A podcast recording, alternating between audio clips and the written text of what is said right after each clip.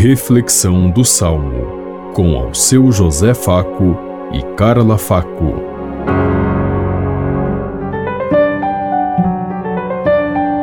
Paz e bem a todos os ouvintes que estão em sintonia conosco neste dia, na meditação do Salmo 30.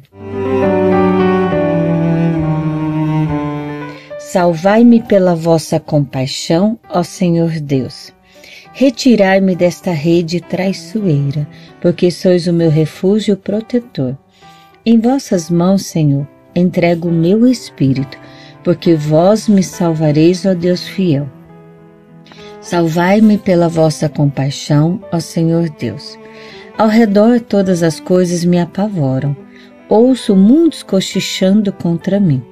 Todos juntos se reúnem conspirando e pensando como vão tirar minha vida. Salvai-me pela vossa compaixão, ó Senhor Deus. A vós, porém, ó meu Senhor, eu me confio e afirmo que só vós sois o meu Deus. Eu entrego em vossas mãos o meu destino. Libertai-me do inimigo e do opressor. Salvai-me pela vossa compaixão, ó Senhor Deus. Salvai-me pela vossa compaixão, ó Senhor Deus. Que Deus tenha compaixão de cada um de nós, nos receba dentro de nossas limitações, mas que nos estimule a sermos fiéis aos ensinamentos de Deus e a construir um mundo melhor para todos.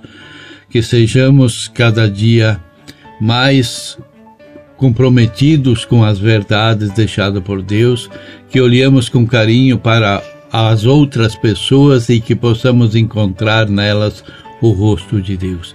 Diante de um mundo de tanta violência, de tanta maldade, que nós possamos ser um estímulo, um modelo de paz, de alegria, de compreensão no coração da humanidade.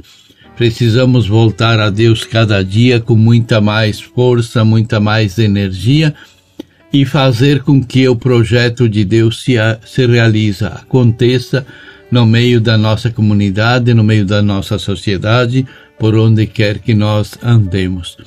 Então, nesse tempo propício para isso, vamos construir essa paz, esse reino que Deus deixou para cada um de nós. Porque o reinado de Deus já aconteceu e está presente no meio de nós.